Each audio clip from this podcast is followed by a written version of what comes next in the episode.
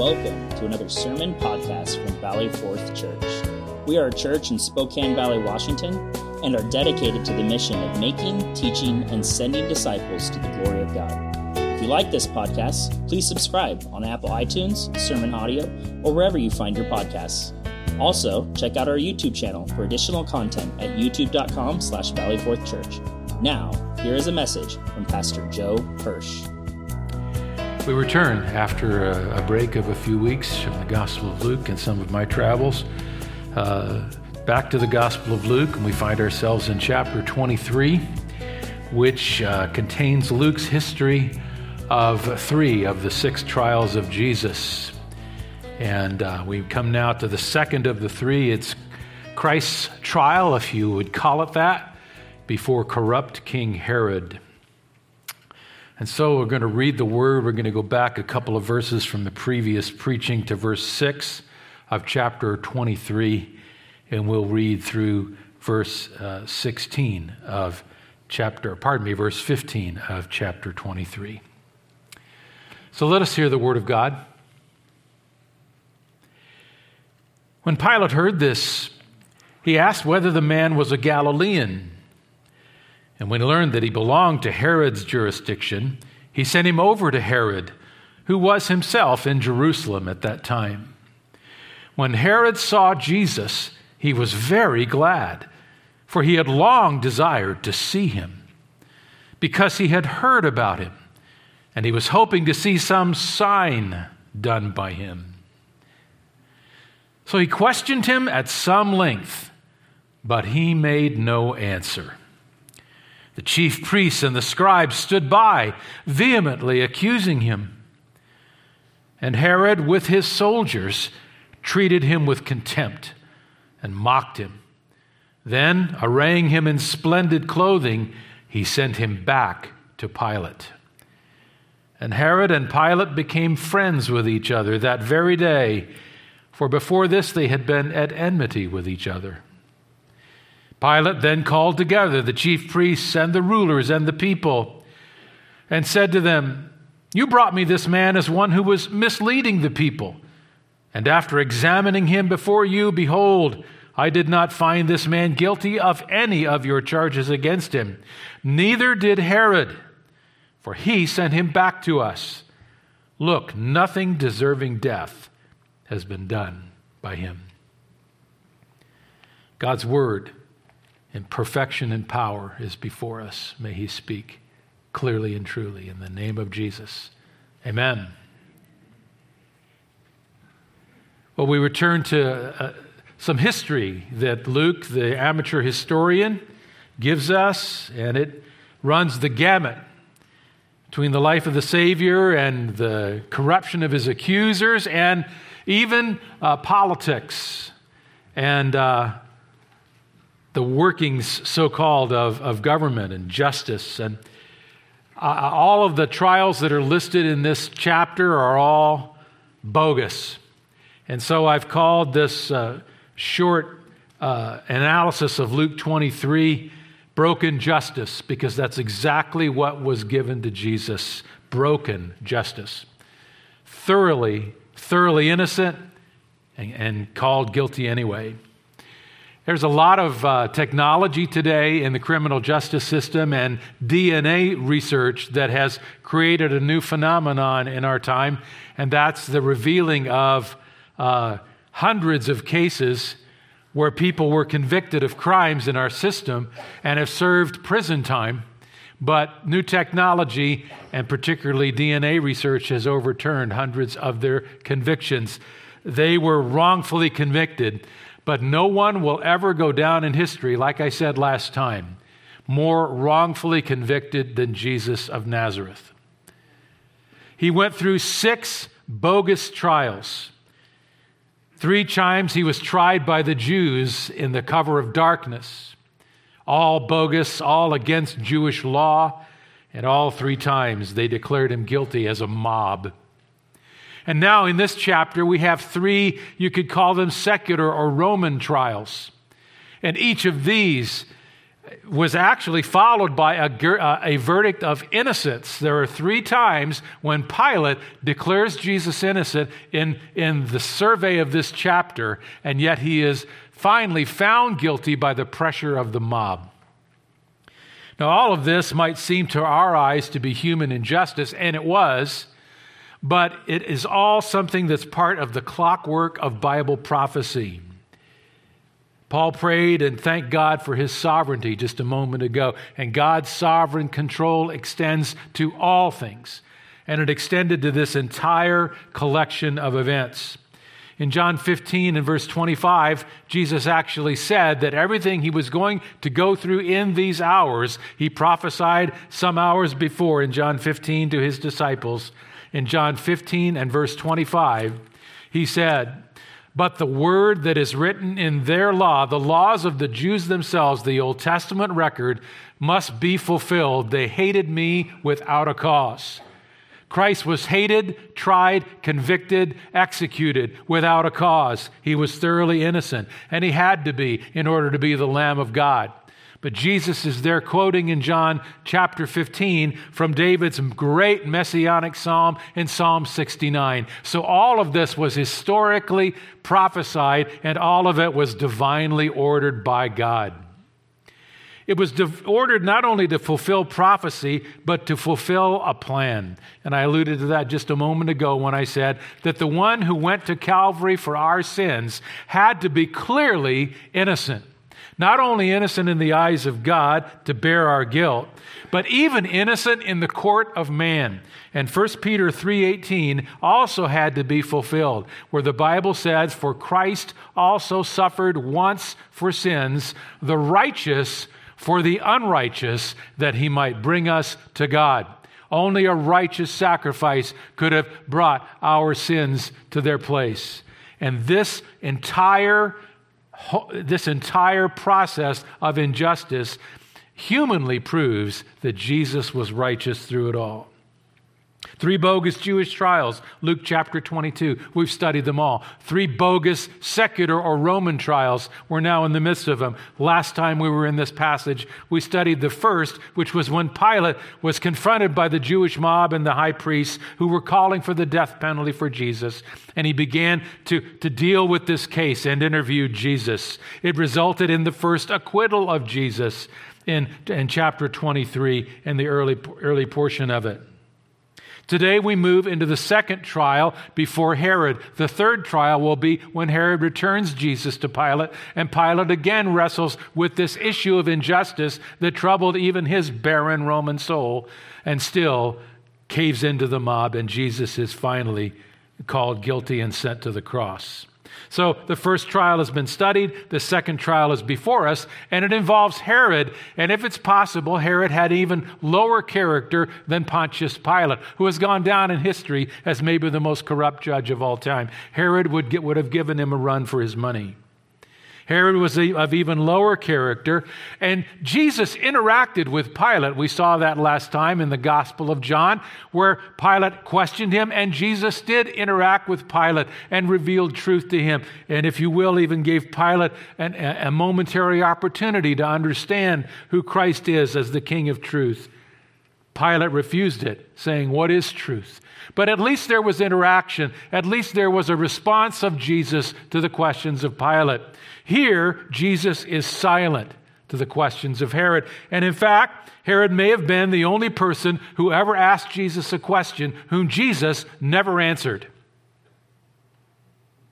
That's a telling, telling a possibility.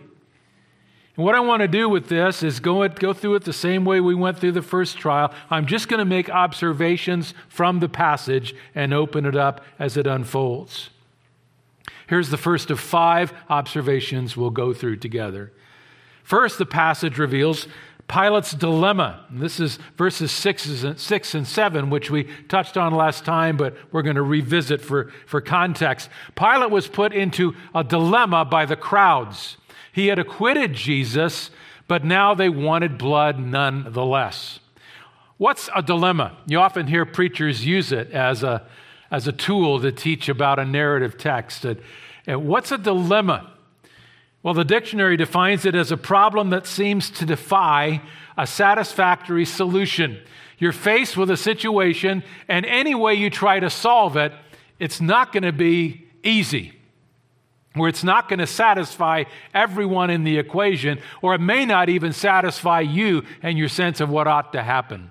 So, a dilemma, a problem that seems to defy a satisfactory solution. And that's what Pilate faced. Let me go over the details. In verses 1 to 5, you remember that the Jews had brought Jesus to Pilate. They had tried him in their own bogus courts, found him guilty of blasphemy, but they, wa- they wanted to put him to death. Yet Roman law forbade them from uh, putting Christ to death. It's interesting. They could have simply run as a mob and stoned Jesus on impulse. That would have been a possibility in the political system at that time. But they were afraid of the Jewish people that were so uh, caught up in the teaching of Jesus. And so they didn't want that blood on their hands. And so they go to Pilate, who was had the ability to sentence a person to death. Interestingly, death by crucifixion. Why does that figure into the prophetic plan? Because that is exactly how the Old Testament described Jesus as having to be executed by crucifixion. So, all of this, the prophetic plan is turning. So, the Jews knew that they wanted death. They needed to use the Romans to deliver it. So they bring the mob to Pilate's palace in the beginning of chapter 23. They call out a bunch of accusations that are all bogus, but they're designed to politically terrify Pilate, to disturb him. And one of the accusations was that in verse, in verse 2 that Jesus made himself to be a king. They wanted Pilate to think that Jesus made himself to be a political king, ready to take over the culture. That, of course, would be unacceptable to Pilate because it would be unacceptable to Rome. In verse 3, Pilate took Jesus aside, and everything in verse 3 took place in the majority of a, a, sweep of passage of verses in John 18, which we studied last time, where Jesus has this dialogue with Pilate. And he talks to him about whether he's a king.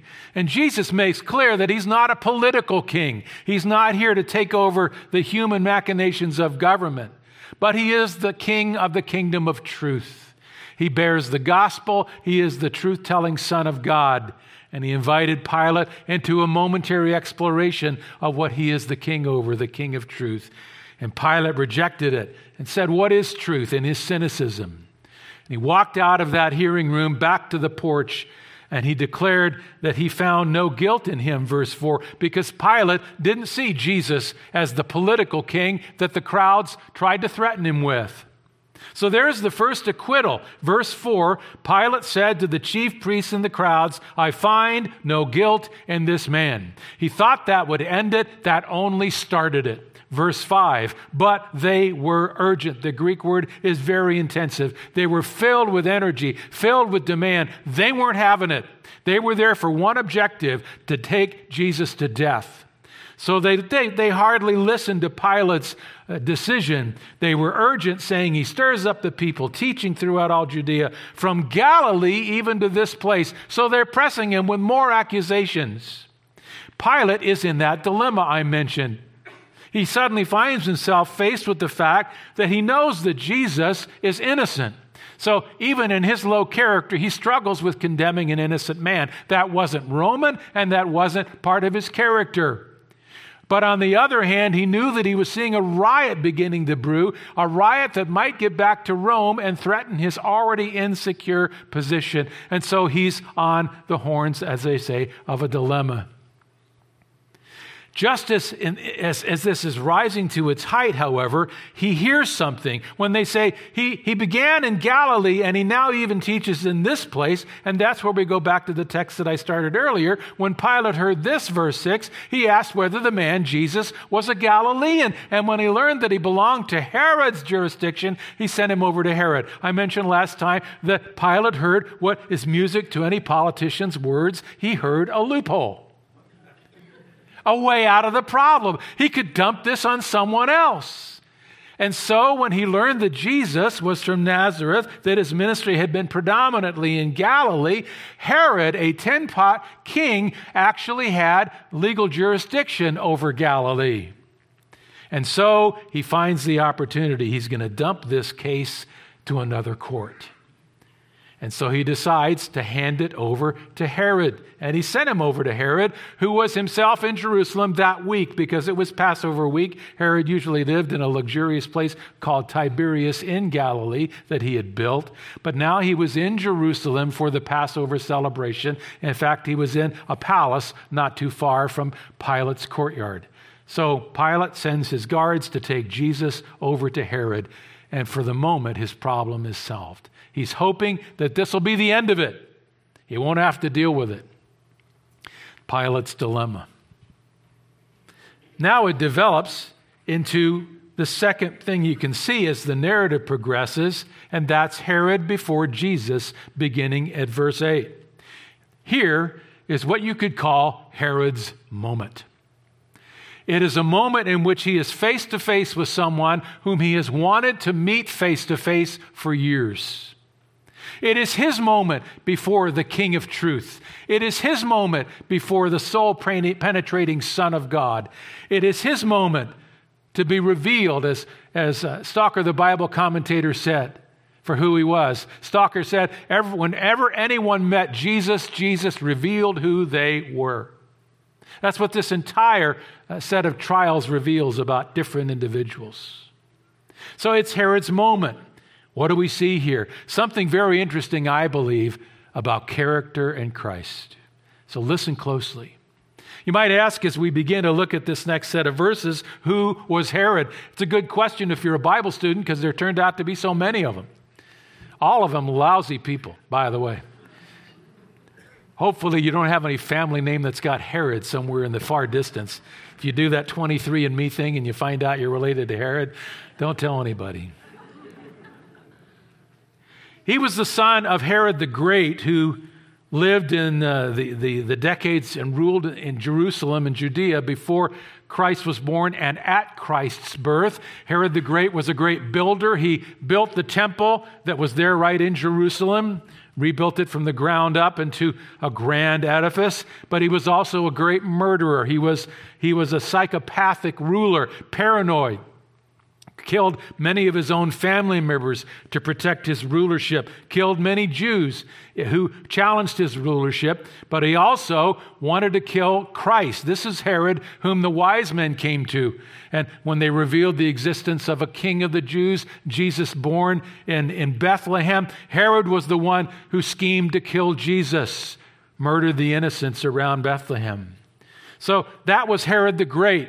He died shortly after that murder, murderous campaign to try and eliminate Jesus.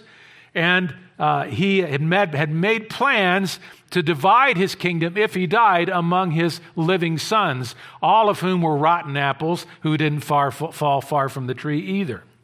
Herod Antipas, one of the sons, was given the region of Galilee. So Ju- Jerusalem and in Judea, down in the southern part of, of Israel as we see it, and Galilee 80 to 100 miles to the north. It was that region up there. And Nazareth was one of the larger towns in Galilee. Where was Jesus from? Where did he grow up? Where did his ministry begin? And where did it flourish? In Galilee. Herod was a ruler of that area. Now, he ruled under Roman authority. He didn't have authority of his own. He had to travel to Rome in order to get the kingship granted to him. He was under Roman scrutiny all the time. When he went to Rome to receive the official title of King of Galilee, if you will, while he was there, he got involved in, in all kinds of things he shouldn't have. And one of those was he fell in love with the brother, the, the wife of one of his brothers. It, it, the way the, the social networks worked, she, worked she, she was his niece. They began an affair together. He seduced her into leaving that man. So while he was in Rome, he seduced her, created a divorce after committing adultery with her, and basically married her and, and locked himself into an incestuous relationship. He came back to Judea, pardon me, to Galilee, and began to rule openly with this woman who was named Herodias at his side. He dumped his wife, by the way, as well, of course. So he comes back to, to Galilee and he creates scandal among the Jewish community. Maybe marrying and seducing your niece was something that Roman sexual culture would tolerate because it was already bending in some bad ways at that time. But the Jewish law and the Jewish people were very clear about these things. And so he was living in what you would call open sin. Now, this piece of work, as you could say, lived and ruled in this way for a number of years. It grated on the Jews until along came one man. Along came one man who would not tolerate it. Along came John the Baptist. Who was he? Just covering the biblical descriptions, John was the great promised one who would come on the way to prepare the way for the Messiah's first coming. He came preaching against sin and preparing people to receive the Messiah. Who would that Messiah be? Jesus of Nazareth. He preached, brought people to repentance, baptized them in repentance, and urged them to prepare their hearts to, to meet Christ. He did this for months and months on end at the River Jordan. But he, he not only baptized people, he preached against sin, and somehow in his ministry, he began to train his guns of conviction on the juiciest target in, in Israel, and that would have been Herod, with the worst and most, most sinful relationship in public life. He began to preach against it and tell Herod publicly that he was in great sin. Well, uh, Herod was taken aback, but was rather timid, but his wife, his niece, Herodias was a little bit like Jezebel was to Ahab. Ahab was sinful but timid, Jezebel was gas on a fire. She could put him into overdrive and he would be doing stuff before he even knew it. And so Herodias was with, with, with Herod. And so she goaded him into jailing John the Baptist to shut him up. They had a palace near the Dead Sea today, we believe. And they, in the bottom of that palace was John in solitary confinement. And on the top floors were, was Herod and Herodias carrying on banquets and all kinds of immoral celebrations. So you got the world up here and you got the voice of conviction down there. This went on for some time. Now, Herodias hated John the Baptist, but Herod seemed to be intrigued and a little afraid of him. Herodias constantly prodded Herod to execute John, but Herod put it off. He was afraid of, of the, the, what the people would say, and he was a little intimidated by John because John was a righteous man, the scripture says. In fact, Herod would often bring John up from his cell and he would place him in the, in the throne room just to hear John. And the Bible says he would hear John often and he would be perplexed. Now, here is where I begin to look at things, and I wonder if something wasn't happening. This is my wondering, but many people who've looked at this passage, the, the, Herod's failure here, link it to this. It's possible that Herod was wrestling with some of his sin. It's possible. Why else would you bring somebody up from the ground floor to convict you every few weeks? It troubled him. He was perplexed. Perhaps at that time, Herod had a what I would call a sincere battle with conscience, a sincere battle with his own wickedness, with indeed what he had done to destroy a home and build this wicked marriage. We don't know. This went on for some time, where he may have had a sincere battle of conscience. But one night, he got drunk with his friends in the great banqueting room and Herodias saw her opportunity, knowing how weak willed Herod was, but also how proud he was that he often made promises he really shouldn't make. Herodias talked her daughter from another relationship, Salome, who was very young and very beautiful, to go up into the banquet hall and dance a, a, sensuous dance that would attract all the wrong impulses in Herod, get him all entranced in his drunkenness to the point where she knew that he'd probably make a promise he couldn't keep. And after her, Salome does this dance, Herod is out of his mind, drunk with lust and with alcohol and everything else. And he tells me, tells her, I'll give you whatever you want, up to half of my kingdom. Salome runs down the hallway to Herodias' bedroom, and Herodias says, You tell him, give me the head of John the Baptist on a platter. She goes back into the banquet hall and before all the nobles that are there makes Herod know what the request is. And Herod, embarrassed and fearful of people, doesn't do the thing of character. He caves in to this blackmail. And soon after that, John is beheaded, and his head is literally brought on a platter into the banquet room. The depths of Herod's sin got deeper. Now, where does this story go from there? Well, in your Bibles and in, the, the Gospel of Luke, you can go back, and the next time we hear about Herod is in Luke chapter 9. And in verses 7 to 9, this is some time later, two things had happened. Christ's ministry had become very, very extensive and widespread in Galilee, where Herod was.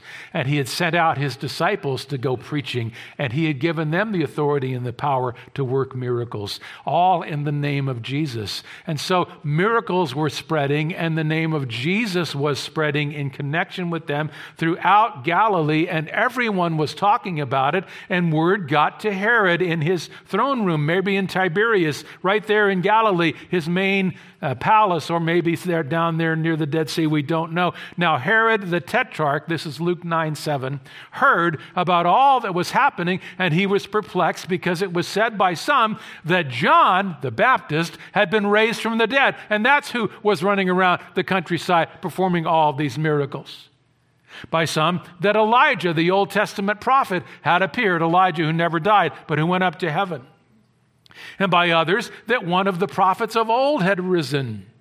So there was all this speculation. It's interesting. Jesus proclaimed, It's me, I'm the Messiah. I'm God's son. I'm doing this as to show you who I am. Most people never even considered the spiritually obvious. They went into spiritual fantasy. Isn't that the way it is today? Well, Herod hears all this conjecture, and one of them sticks to his mind. Verse 9 Herod said, John I beheaded. But who is this about whom I hear such things? So Herod owns his, his action. He'd sobered up by that time and realized that he had committed that great deed. And perhaps it was troubling him. John I beheaded. It's almost a statement of guilt and responsibility. But who is this about whom I hear such things? Now, there are two possibilities. John might have, uh, Herod might have believed this fantastic story that John had been risen from the dead and was haunting him. Maybe he had a haunted heart. Or maybe he was going back to what John told him and all those appearances in the throne room. If John the Baptist was invited up to Herod's throne, what would John have told him? The same thing he told everybody else Behold, the Lamb of God is coming. Repent of your sins, get ready to receive him. The Lamb of God, Jesus Christ, Messiah, is, is coming and is is now here. Get right with him. So John preached Christ to Herod. That's my assumption. So Herod knew only, not only about his sin and about how God hated it and that God wanted him to repent of it, but also the nature of who Jesus was, the one whom Scripture had promised. And so he had all of that running around in his addled brain. And he wanted to see him who was doing all these miracles. If it was John, Herod would, would at least face, at least face what was haunting him.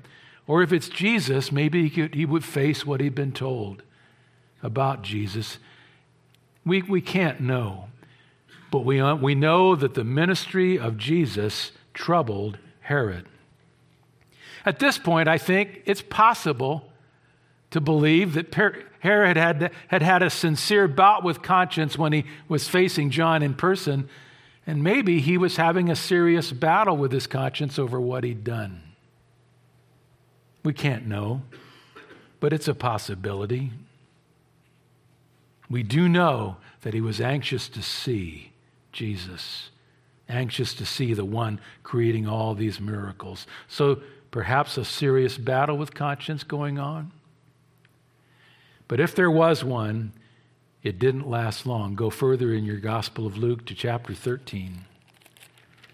This is the next time we see Herod connected with the ministry of Jesus. And in chapter 13, at verse 31,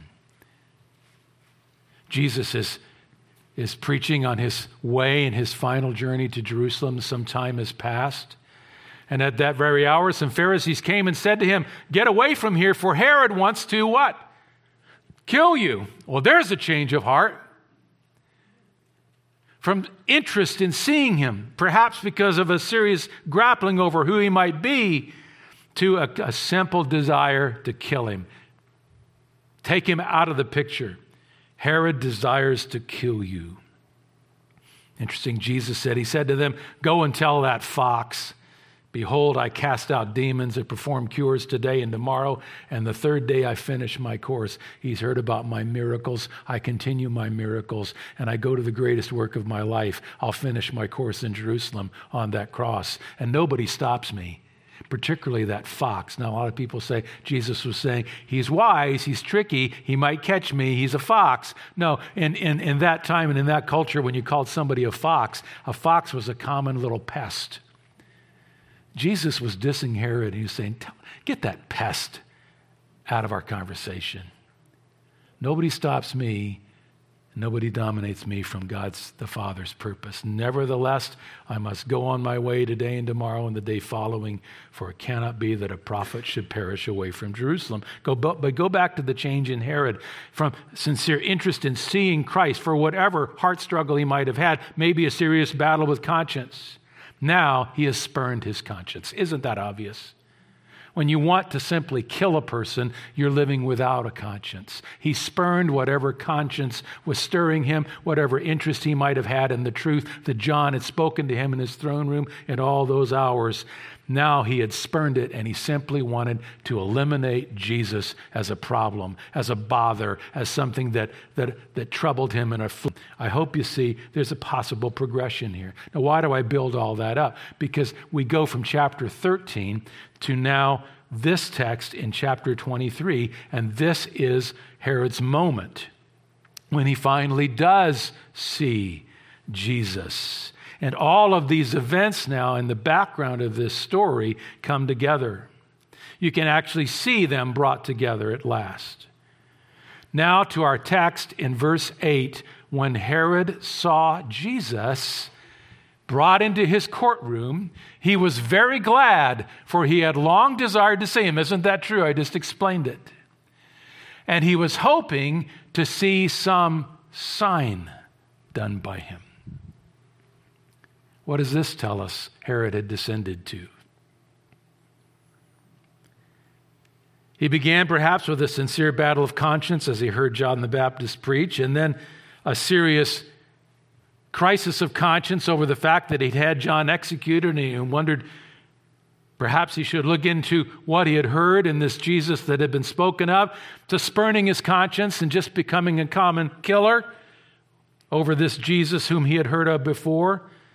Now, he has no spiritual hunger at all. He simply wants a show. He wants a little amusement. He brings Jesus into his into his throne room to see if Jesus will do one of these miracles that he heard about over the years because he's a burned out and bored prince. And he has no spiritual interest anymore. He just has an interest in amusement. A burned out and bored prince with no more spiritual hunger, just wanting some kind of sideshow. He wanted to turn Jesus into a court minstrel a jester. So, what is this? A sincere conscience that might have had some serious battle, but has now been spurned. And what's the next step when you spurn your conscience? Bible says it's seared. I think, as I read his story, this is my conclusion. You may differ. I look at Herod as a great example of a spiritually seared over, burnt over conscience, and heart.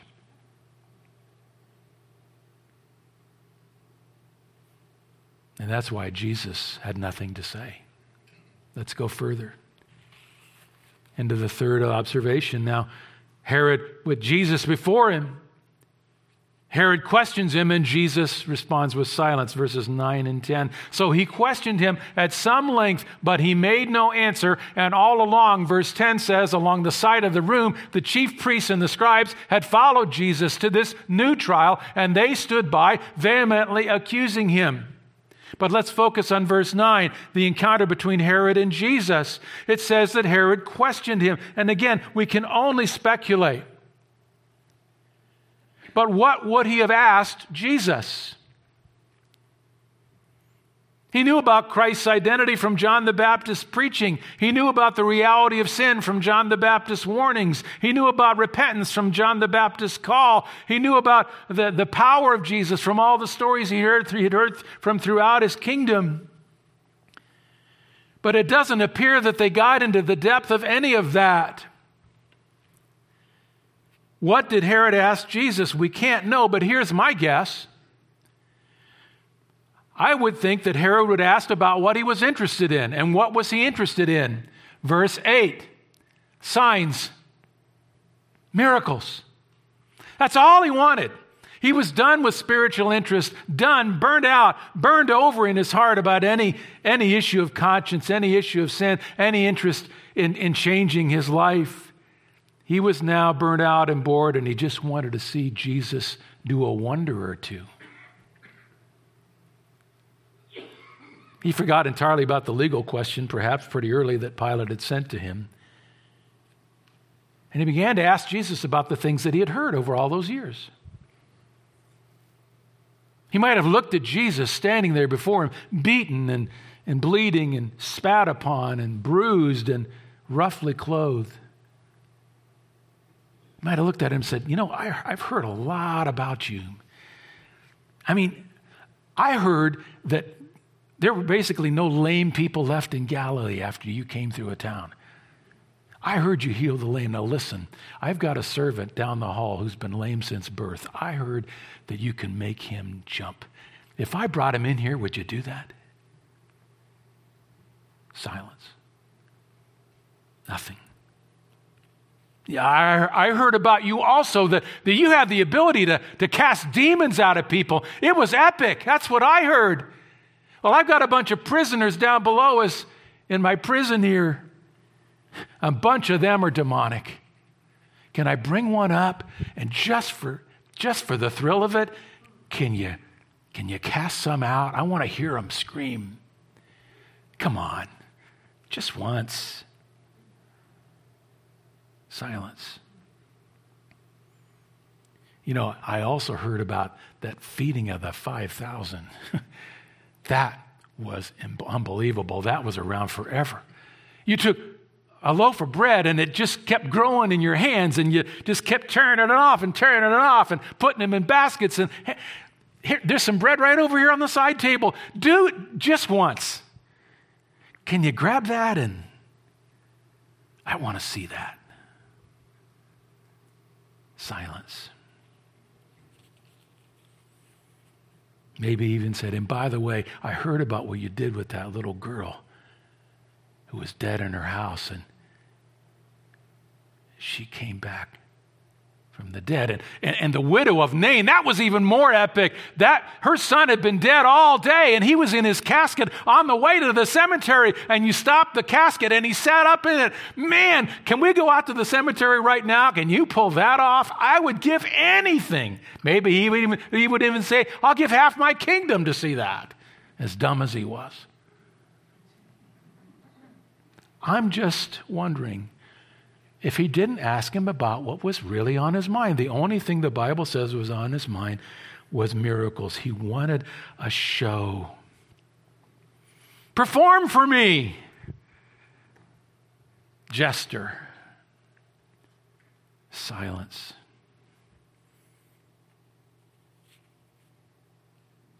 Silence. Now, could Jesus have done a miracle? Class? Yes. He had said earlier, listen, I'm holding off 12 legions of angels right now, people. But all this must happen to fulfill the Father's will. Of course, he could have done a miracle. Of course, he could have walked to the side table and made the bread multiply. And you know what would have happened right after he did that? What would Herod have said? Do another one. Do another one because he was done with spiritual hunger and inquiry and he was just into supernatural tricks. He had fascination without conviction. His conscience had been seared over and left him with nothing but a silly mind. And that is what we see in this moment. And Jesus answered that seared over soul with silence. By the way, the scripture says here that he didn't answer all those other raving, braying people in the side of the room with all their false accusations either. Did Jesus have an answer for all those false accusations? Every one of them. They were all false. He could have proven them all false and put Herod into his own dilemma. He chose not to answer one of them. Why? Because he had to fulfill a calling. In Isaiah chapter 53, all of this was prophetically unfolding, and the Bible tells me that when my Messiah came, in verse 7 of Isaiah 53, he was oppressed and he was afflicted, yet he opened not his mouth. Who was in charge of the room? Who was the master of the moment? In the majesty of silence, my Jesus proves his messiahship like a lamb that is led to the slaughter, fully knowing that his silence would actually get him to the cross. And like a sheep that is before its shearers, that before its shearers is silent, uh, it's again repeated, so he opened not his mouth.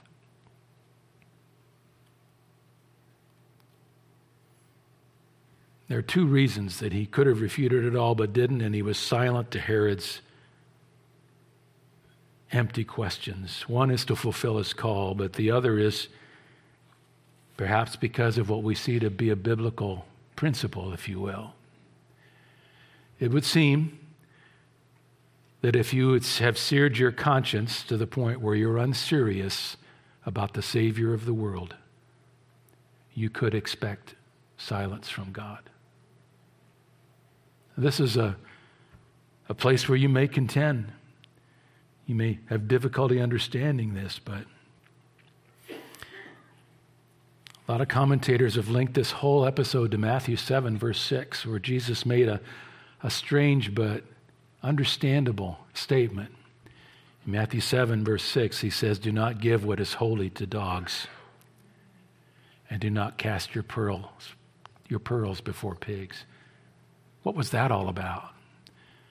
What's the pearl of great price, according to another parable that he talked about? The gospel. The news of the kingdom, of seeing your sin and discovering your Savior. That's the news of greatest price. You know, pearls back in the time of Judea were some of the most precious stones there were. They were regarded as precious stones. We don't regard them as that today, they're kind of decorative. One authority I read this re- week uh, stated that in Jesus' day, a pearl was more in demand than gold. That's why the parable of the pearl of great price held such weight. So, the, the greatest value, Jesus said, shouldn't be given to those who despise it. Don't throw the pearl of the beauty of the gospel before swine. Don't give something spiritually valuable to those who turn on you. In Matthew 7 6, it says, Don't, don't throw the, don't, don't give this, these gifts to dogs lest they turn on you and devour you. That implies that the person hearing it has gone from interest to hostility toward the gospel. That's where Herod was. We'll find in the next few verses he gets really hostile toward Jesus. Do not give what is holy to dogs, or cast pearls before swine, lest they turn and devour you. It says there also in that text that the pigs will trample the, the, the, the pearls under their feet. D.A. Carson talks about this in his commentary on Matthew 7. He says, Pigs don't recognize pearls. They're looking for little pods, They're looking little bean pods there in the slop because that's what they like. And they'll slurp up a couple of pearls and roll them around in their fat little mouths and then spit them out. And then stomp them away so that they can dig further for the pods of beans. That's a heart that's rejected Christ. That's a heart and a life that's spurned truth. That's a conscience that's seared to the point where it's totally disinterested in the greatest price in the world. Jesus is saying here if it's spurned and rejected with disdain, be careful how you handle it with somebody like that. In fact, in Matthew chapter 10, he gave instructions to his disciples in Galilee as they went out. And he said, In whatever city or village you enter, inquire who's worthy in it and abide there until you go away. And as you enter the house, give it your greeting. And if the house is worthy, let your greeting of peace come upon it. But if it is not worthy, let your greeting of peace return to you. And whoever does not receive you nor heed your words as you go out of that house or that city, shake off the dust of your feet.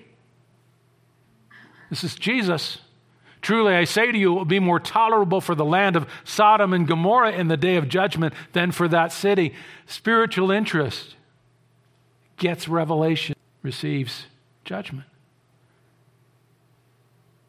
In the book of Acts, Paul, as he left Athens and went to Corinth and began to preach, it says there in Acts chapter 18, I believe, that he was reasoning in the synagogue every Sabbath and trying to persuade both Jews and Greeks but when Silas and Timothy came down from Macedonia, he began devoting himself completely to the word, solemnly testifying, as John the Baptist would have, to the Jews that Jesus was the Christ. And when they, they resisted him, talking about the Jews in that city, and blasphemed, he shook out his garments and said to them, Your blood be upon your own heads. I am clean. From now on, I shall go to the Gentiles. So there, there was this, this response of seared over consciences, caught up in their own version of truth.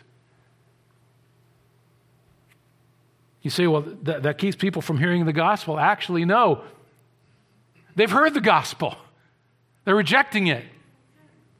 And in fact, if you keep pounding on that closed door to the exclusion of sharing the gospel with others, now people aren't hearing the gospel. Because Jesus said, The harvest is plentiful, but the workers are few. You need to go and, and speak into lives that are open, whose consciences haven't been totally wrecked, and who are not totally against the gospel. Look for those lives. It's a call to be discerning, I guess you could say. That's all Jesus was saying. He wasn't being severe, he's being discerning. He says, Lift up your eyes and look on the fields. They are white for harvest. There are many ready to come. Some commentators on this, James Stalker said it may be thought that Jesus ought to have spoken to Herod, that Jesus missed an opportunity. And you might be sitting here saying that. He missed an evangelistic opportunity with Herod. Herod had been heavily evangelized. And Herod was asking for the wrong thing. Ought Jesus, he writes, not to have appealed to his conscience and attempted to rouse him to a sense of his sin? To this I answer that Christ's silence was itself his appeal. Had there been a spark of conscience left in Herod, my opinion, there wasn't. Those divine eyes looking him through and through, and that divine dignity measuring and weighing him would have caused his sins to rise up out of the grave and overwhelm him. Overwhelm him. Jesus was silent in order that the voice of the dead Baptist might be heard in Herod's ears. Herod knew enough. If we really understood it, he writes, the silence of Christ is the most eloquent of all appeals. J.C. Ryle, Herod had heard the truth often from John the Baptist's mouth in the early days. What he lacked was not more knowledge, but a heart and a will to act upon what he knew. As has been said throughout my comments on this chapter, and Warren Wiersbe puts it this way Herod, in effect, silenced the voice of God himself. It was not Herod who was judging Jesus, it was Jesus who was judging Herod. And so there we stand now in this horrible silence that ought to make anyone soberly ask the question where could a person be where they would see, receive the silence of the Savior like that? I'll leave it to you to draw your conclusions about this empty man, but those are mine. Fourth, we move now from this moment of silence, this ridiculous demand for a show met with silence by the majestic Savior. And we see what the silence does. Like Dr. Ryle said, it could have been an opportunity for repentance even there. But when Herod is treated with silence, his true heart shows up. Verse 11. And Herod, with his soldiers, treated him with contempt and mocked him. What had the heart of Herod come to? Contempt for the Savior. Mocked him, unbelief. A king, are you? Maybe they bowed down before him like the Romans did. Maybe they gave him a little reed for a scepter like they would do later in the, the jail of Pilate. We don't know. But they mocked him. His kingship was a joke. And then to top it all off, before they sent him back to Pilate, it said they arrayed him in splendid clothing.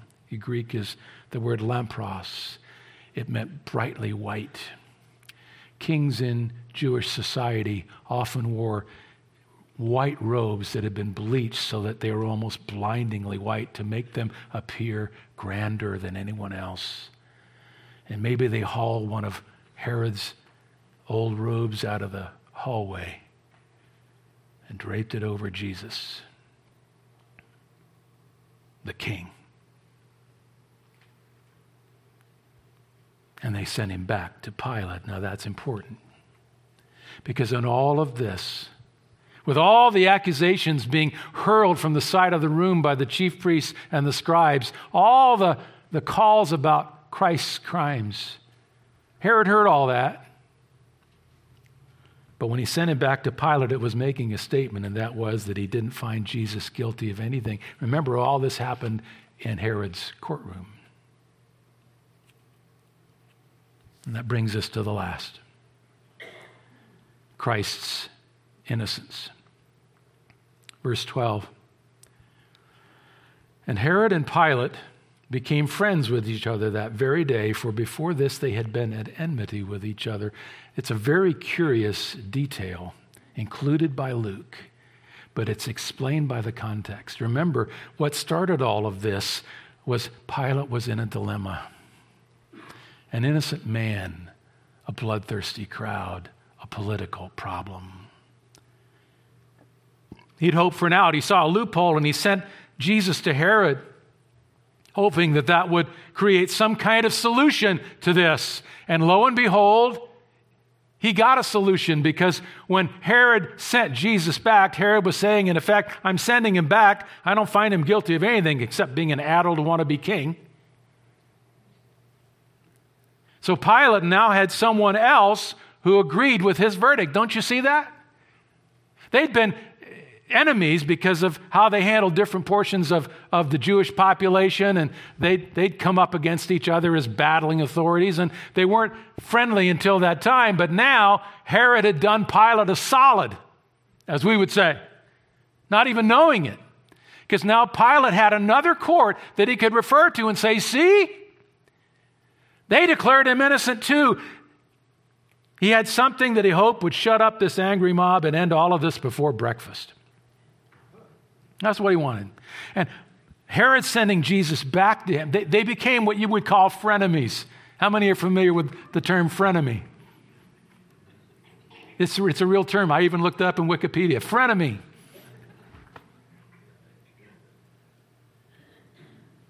What's a frenemy? Well, it's tied to the old, old phrase, I don't know who invented it, but the, the enemy of my enemy is my friend. Herod had voted against convicting Jesus. Pilate wanted to vote against convicting Jesus. And that was another vote against the enemy that day. Who was the enemy? The crowds outside Pilate's house asking for blood. Pilate thought that this would solve the problem. And so, of course, they'd kind of done each other a solid particularly Herod the Pilate. And that's exactly what Pilate does in the next verse, verse 13. He called together the chief priests and the rulers and the people and said to them, You brought me this man as one who was misleading the people, and after examining him before you, behold, I did not find this man guilty of any of your charges against him. In other words, I acquitted him myself. You heard me. Neither did Herod. For he sent him back to us. Look, nothing deserving death has been done by him.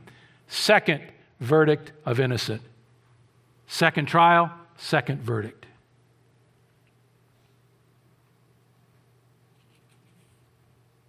I would point out this marks the end of the second Roman trial, the second not guilty verdict. And I would point out that it marks out who died on the cross the next day, or that day an innocent man. Why did all this happen? Why all this human drama included in the record? Why over and over again the declarations of the innocence of Jesus? Because I told you that the Bible tells me that the one who went to that cross for me had to be clearly and evidently innocent. 1 Peter chapter 3 verse 18 brings it all together. For Christ also suffered once for sins, the righteous for the unrighteous, that he might bring us to God, being put to death in the flesh. Oh, that was happening right there, but made alive in the spirit.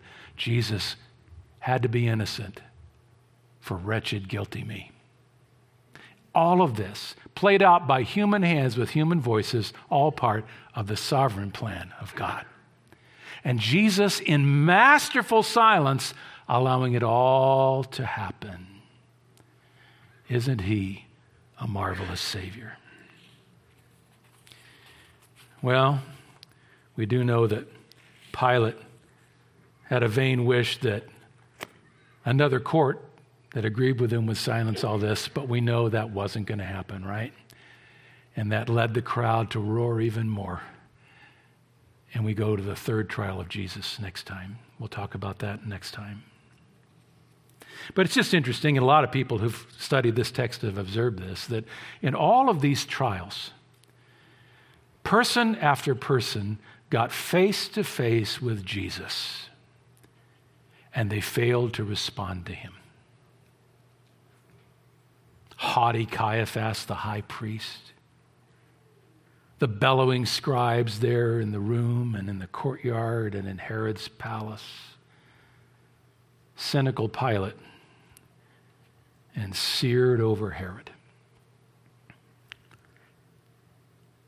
And today, 2,000 years gone, I present the same Jesus to you. He still lives.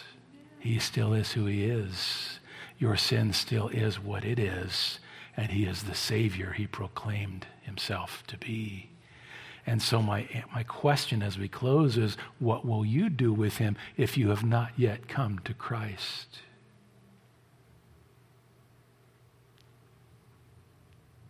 Do you fear that you've actually seared your conscience? It's a scary thing. Do you feel that you've actually seared your conscience?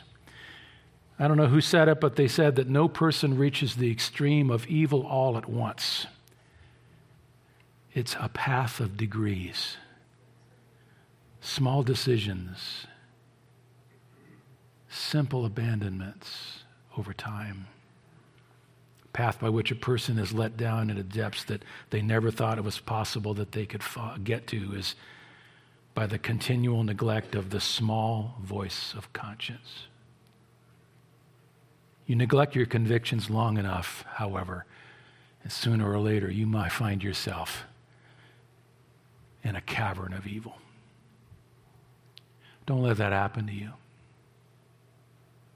The very fact that when I ask you, do you fear you're seared, you've seared your conscience, if that stirs something in you, means not quite. Turn to Christ. Don't do what Herod did and waste your moment. Don't do what Pilate did and fail to believe that there's a solution for sin.